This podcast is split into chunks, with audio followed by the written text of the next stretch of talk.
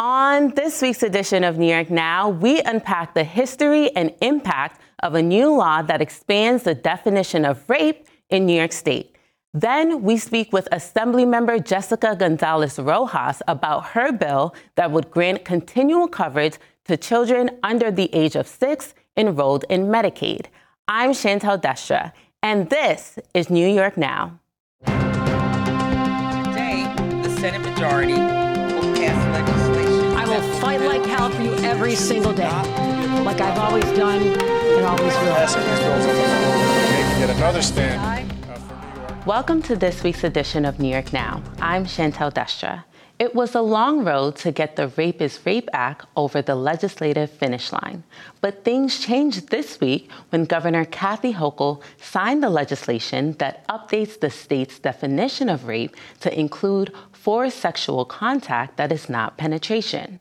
We're reassuring survivors that when they walk into a police station or approach the witness stand, the full weight of the law of the state of New York is behind them.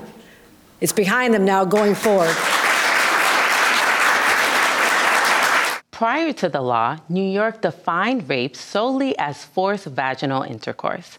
Now the state will recognize other forms of forced intercourse, including oral and anal forced contact, as rape. After working to get the bill passed for years, the bill sponsors, State Senator Brad Hoylman Sigal and Assembly Member Catalina Cruz, celebrated the signing alongside the governor. Forced sexual contact against your will, whether it involves vagina, anus, or mouth, is an absolute violation of self and your trust, and it's calling, any, calling it anything other than rape negates what we as survivors have endured. This insufficient and discriminatory narr- narrative also leaves out victims of male on male, female on female attacks, often resulting in failure to prosecute the rapes committed upon members of our LGBT community.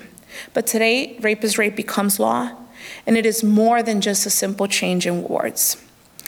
It's a systematic shift on how we think about who is a rape victim and who is a rapist. While the law was first introduced in 2011 and for years passed in the Assembly, it struggled in the state Senate, which Senator Hoylman Sigal underscored in his remarks. Uh, at times, it seemed like the Senate wouldn't take yes for an answer, but we got there today. And the senator went on to explain how the expanded definition of rape in the state will empower male victims and members of the LGBTQ plus community to come forward and report for sexual contact. Here to discuss the newly passed Rape is Rape law, we're joined in studio by Maysoon Khan of the Associated Press and Ashley Hupfl of the Daily Gazette. Thank you both for being here. Thank, Thank you for you. having us. Now, we know this law originated with the story of Lydia Cuomo, who in 2011, she was brutally attacked by an off-duty police officer. The jury did not find her attacker um, guilty of rape, but he did find her, they did find him guilty of sexual assault. And since then, Lydia has been very adamant that Albany needed to update the state's law and expand the definition of rape. So it's been 12 years since that all took place. So, why did it take so long for this to come to fruition? Well, I think part of the reason is that we did have a Republican controlled Senate up until, I believe, uh, a few years ago. And there was really not much appetite for the bill to pass. Uh, the Assembly did pass it each year, but it didn't really go any right. further. And I think with uh, having the first female governor, really, um, and you know, she's she's talked a lot about that being, you know, challenges around that that she's brought women's is- issues into uh, the forefront that I think that really got it over the hill. Yeah. And as you said, it passed time and time again in the assembly, but there was some hurdles in the state senate. So, what were some of the those hurdles that prevented it from getting it over the finish line? I think there's been a serious cultural shift in the way we view rape, and so I think that was definitely a component in just more politicians having political will to get this over the finish line compared to before. I think one of the lawmakers said there was kind of an archaic view on how we view this subject or talk about this subject.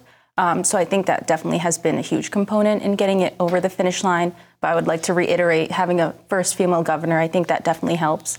especially with past Republican leadership. Um, so I think things are a little different now compared to the past. Definitely. And in the governor's remarks, she brought up E. Jean Carroll's case, which the former the writer um, accused the former president Donald Trump of rape. The former president was not convicted of rape, and the judge in that specific um, case cited the state's narrow and technical definition of rape as one of the reasons why the jury did not move forward with the rape charge. So, you know, it seems like there this is something that definitely prosecutors were aware of, right? That the state had a very narrow view of rape and it was just a matter of time. So, from a legality standpoint, um, how will this help help survivors and prosecutors move forward with rape charges? Well, as you said, it broadens the def- definition. Um, previously, the definition of rape was vaginal penetration, and now it's been oh, it's now broader to anal and oral Right. penetration, and it, it opens the door for us to discuss rape when it comes to LGBTQ community, and and really um, a lot of I mean, as you said. Uh, th- so in the case of Lydia Cuomo, they couldn't prove that there was vaginal penetration, so she, he was convicted of sexual assault. And uh, I think we're really talking about more uh, the idea that it, it it doesn't have to be just a vag like like you said, it's a very narrow definition, Yeah. and it really opens the door for a lot more uh, claims and things like that. Mm-hmm. And sorry. Oh no! Also, it just kind of ensures inclu- inclusivity, as you said, and it includes all forms of non-consensual sex. It doesn't have to be vaginal penetration by a penis, and so that's kind of another aspect. It might be easier. I think Hochul said this early in the week. It'll be easier for you know victims to hold perpetrators accountable in the court of law because of this expanded legal definition. So. Mm-hmm. And what was interesting to me was that New York definitely isn't a leader in this, right? In fact, there are several states who have already expanded the definition of rape um, to include these other forms of forced sexual contact. So, what does this say about the state that New York took so long to kind of bring this over the finish line? I know. I, I mean, I talked to a few people uh, about this, and I was very surprised that they did not know this. Right. they were surprised that it's it's just uh, it was you know the legal definition. Um, and I, I think again some of the aspects that we talked about previously, you know, the first female governor and and really bringing these issues up into the forefront. Um, it just hadn't been talked about, I think, much, or people didn't know. Right. Yeah. And as you said, people didn't know, and now this is a huge change, this expansion of the definition. So, what can lawmakers and prosecutors do to ensure that people are aware of this big change? I definitely think there needs to be a public awareness campaign. I know a lot of lawmakers, I know the governor's office really carried this bill. Um, they had their whole press conference earlier in the week. So I think they might have public awareness campaigns. Uh, that's just a guess, um, just to educate the public. I know, as you said, prosecutors, DAs, everyone's kind of aware that there needed to be a change. Even the judge in the Trump case acknowledged it. Um, and so I think that, you know, I think maybe as time goes, we'll see how that unfolds. I think the Trump camp, uh, trial also um, has done a lot of public awareness within itself. I mean, the whole nation was watching. Uh, and I think uh, maybe not just, I think the way we talk about rape and it being um, more of a public issue just within itself. I mean, the, the issue of rape alone, um, I think will, will help the conversation. Right. And going back to the ways in which that this bill or this law will help the LGBTQ plus community, in his remarks, um, Senator Brad Hoylman Sigal, of course, underscored this point, um, and he just cited the studies of how many transgender people are, you know, experiencing rape and are fearful to come forward because of the challenges. So, what are some other ways that we can continue to help this community report rape and sexual misconduct? Um, well, I think Senator Brad Hoylman, he kind of spoke about how the previous definition, the old definition, was super heteronormative. And so I definitely think, as you mentioned, a public awareness campaign is necessary just to acknowledge that there are various forms of non-consensual sex that, you know, may result in, you know, things like that.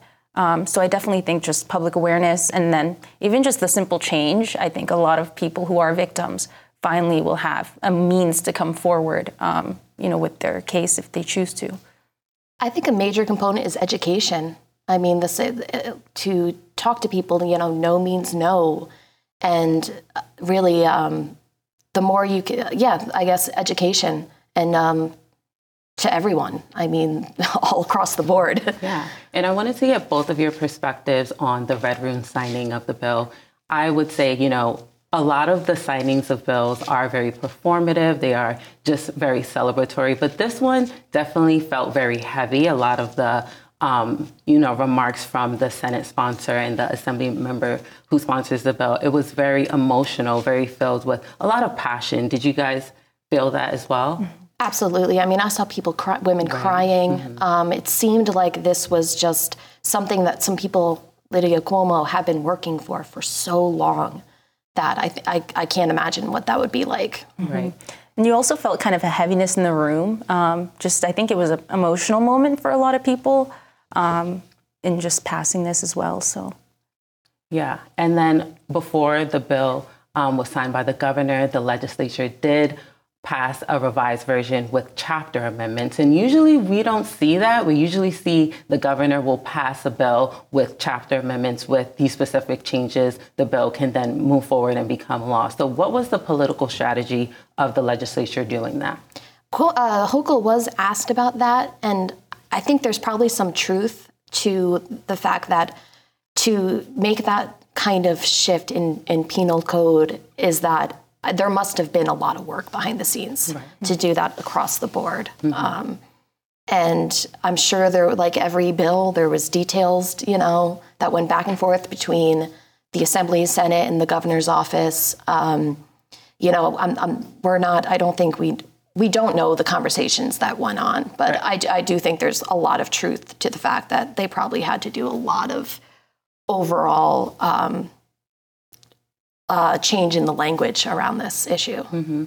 And really quickly, because we are running out of time, where do we go from here? Now that the bill is finally into law, what are some ways that the lawmakers can continue to help survivors in the years to come?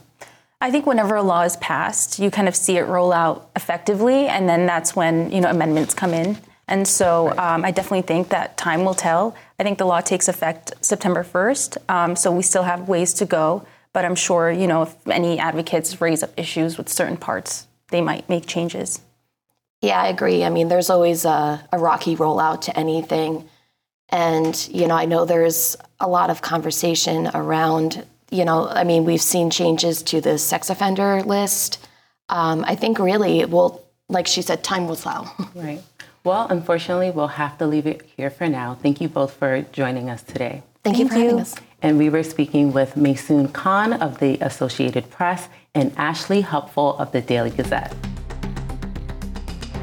And in the midst of getting bills passed and signed, budget negotiations are underway. The legislature has been holding public hearings to examine the governor's fiscal year 25 executive budget proposal on topics ranging from transportation to economic development and education. This is an opportunity for members of the legislature to give their perspective and question the governor's approach to the budget and receive public input. At the public health hearing, a big part of the conversation dealt with Medicaid spending. New York spends billions of dollars per year on Medicaid, and that figure was only exasperated by the COVID 19 pandemic. While unveiling her executive budget, Governor Kathy Hochul said the state needed to find ways to save in Medicaid spending. And the state's health commissioner, James McDonald, invited members of the legislature to help in those efforts during his testimony. I know finding $200 million in savings in long term care and Medicaid is going to be hard. Yet I look forward to working collaboratively with you and your team to identify the best way to achieve these savings. But lawmakers, including Senate Health Committee Chair Gustavo Rivera, argued the state should not look at cutting Medicaid, but instead look at other options, like tapping into federal aid for migrants, which he argues could free up dollars to prevent cuts. Again, sorry, not a good answer, particularly since the federal government last year told us explicitly when we asked them, they sent us a letter. I don't know if you got it, I got it, that said explicitly that we could do this. And yet, y'all are not doing it. And yet, you're coming here to us to tell us that we got to make these cuts, which not really cuts, we'll get to that, but they're not really cuts, and you got $500 million at least.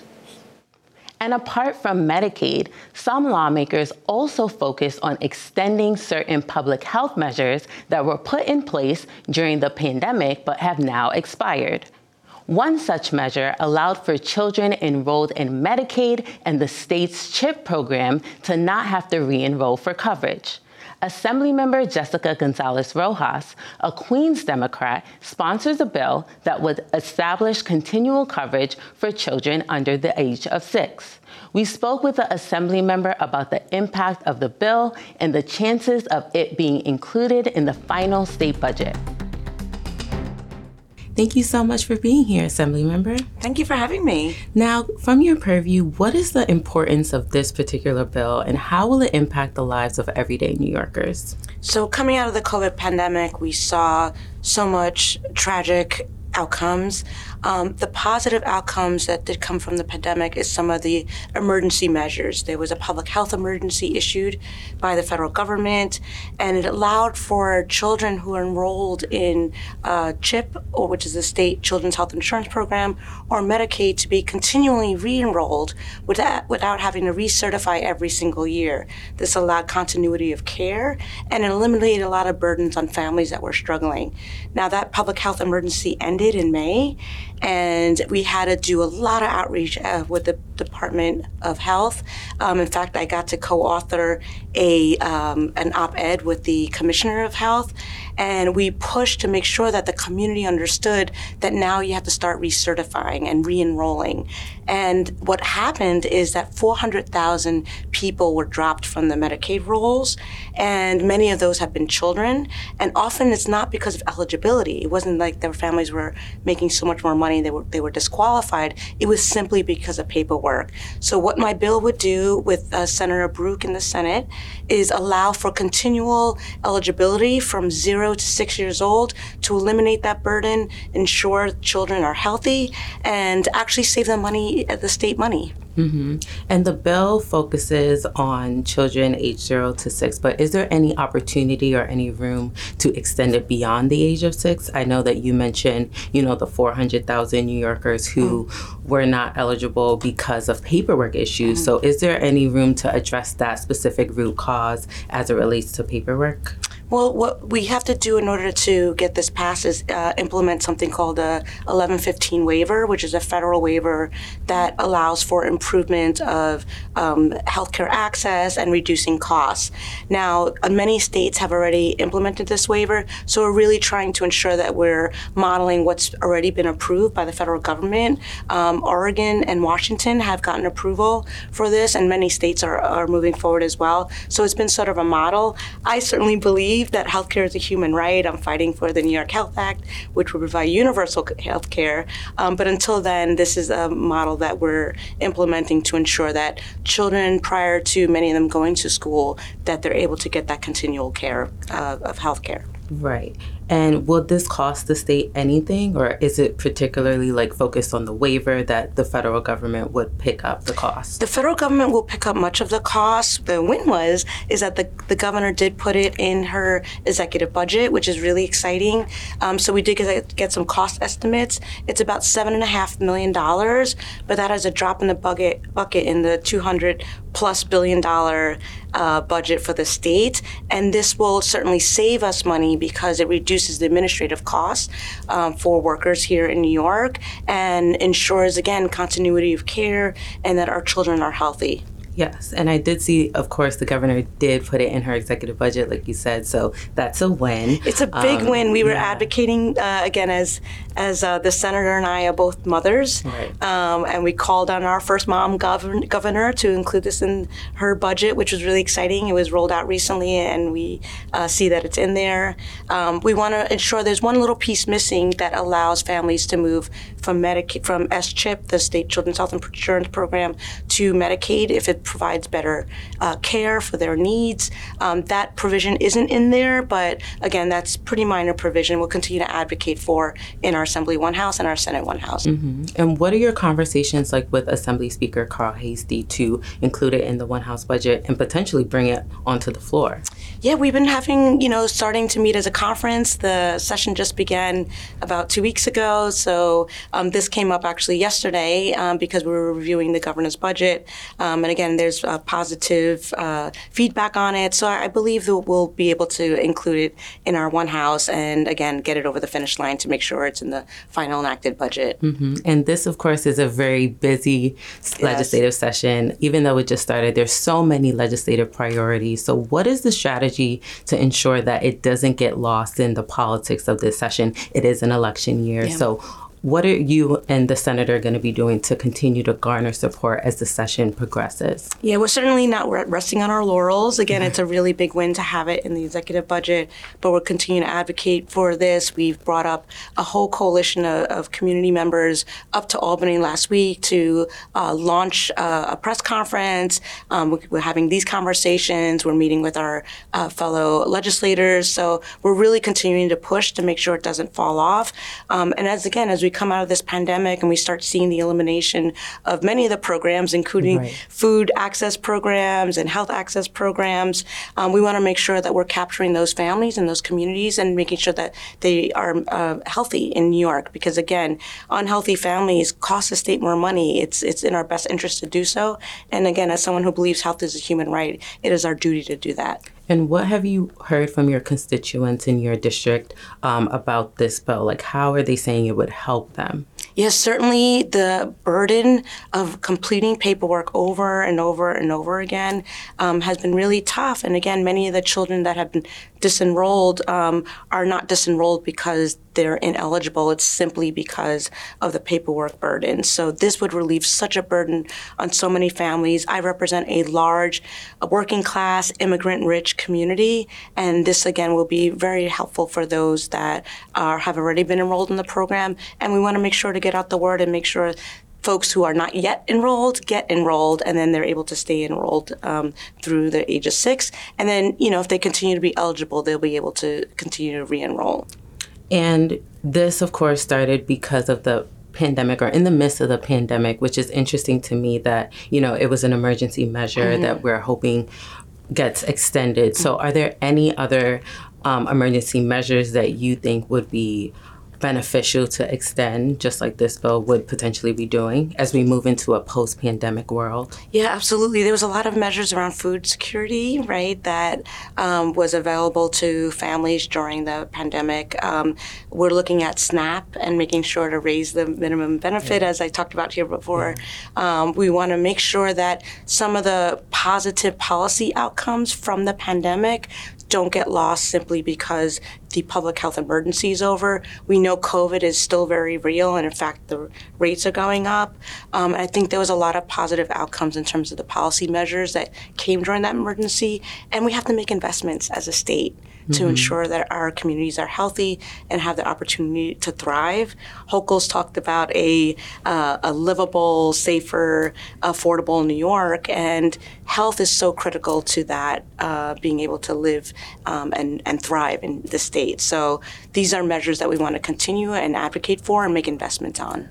And a huge portion of this bill, as you mentioned, is focused on a waiver that the federal government would pick up. So, you know, just in case there is any pushback from the Mhm. federal government, what are some um, contingencies that we'll put in place to ensure that we still are helping children from ages zero to six, but, you know, we may not get the help from the federal government? What will you be doing to ensure that they get that assistance? I actually feel confident that the federal government will approve this waiver. Uh, Washington State and Oregon already got approval. Again, that model of the zero to six is something that um, we're seeing some states implement and start to move forward.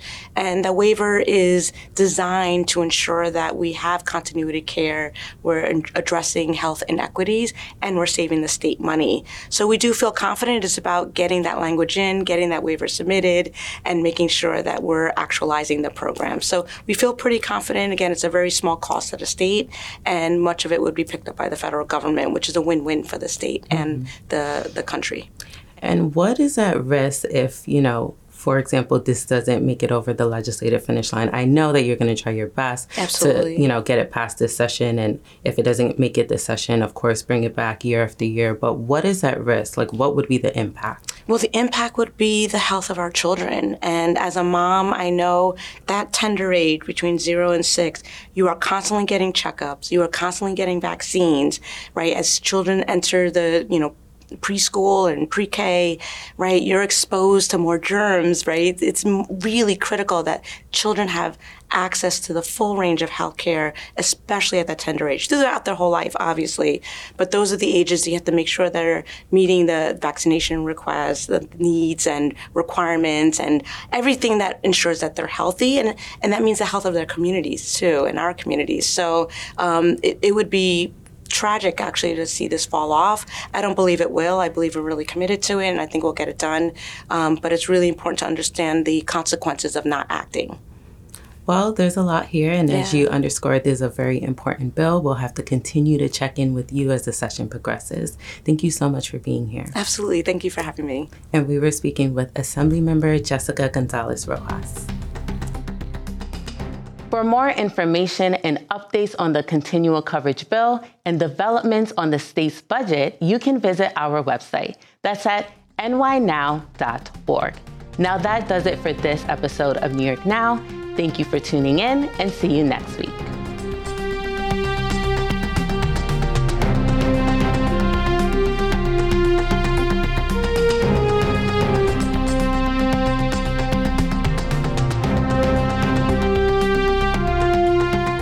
Funding for New York Now is provided by WNET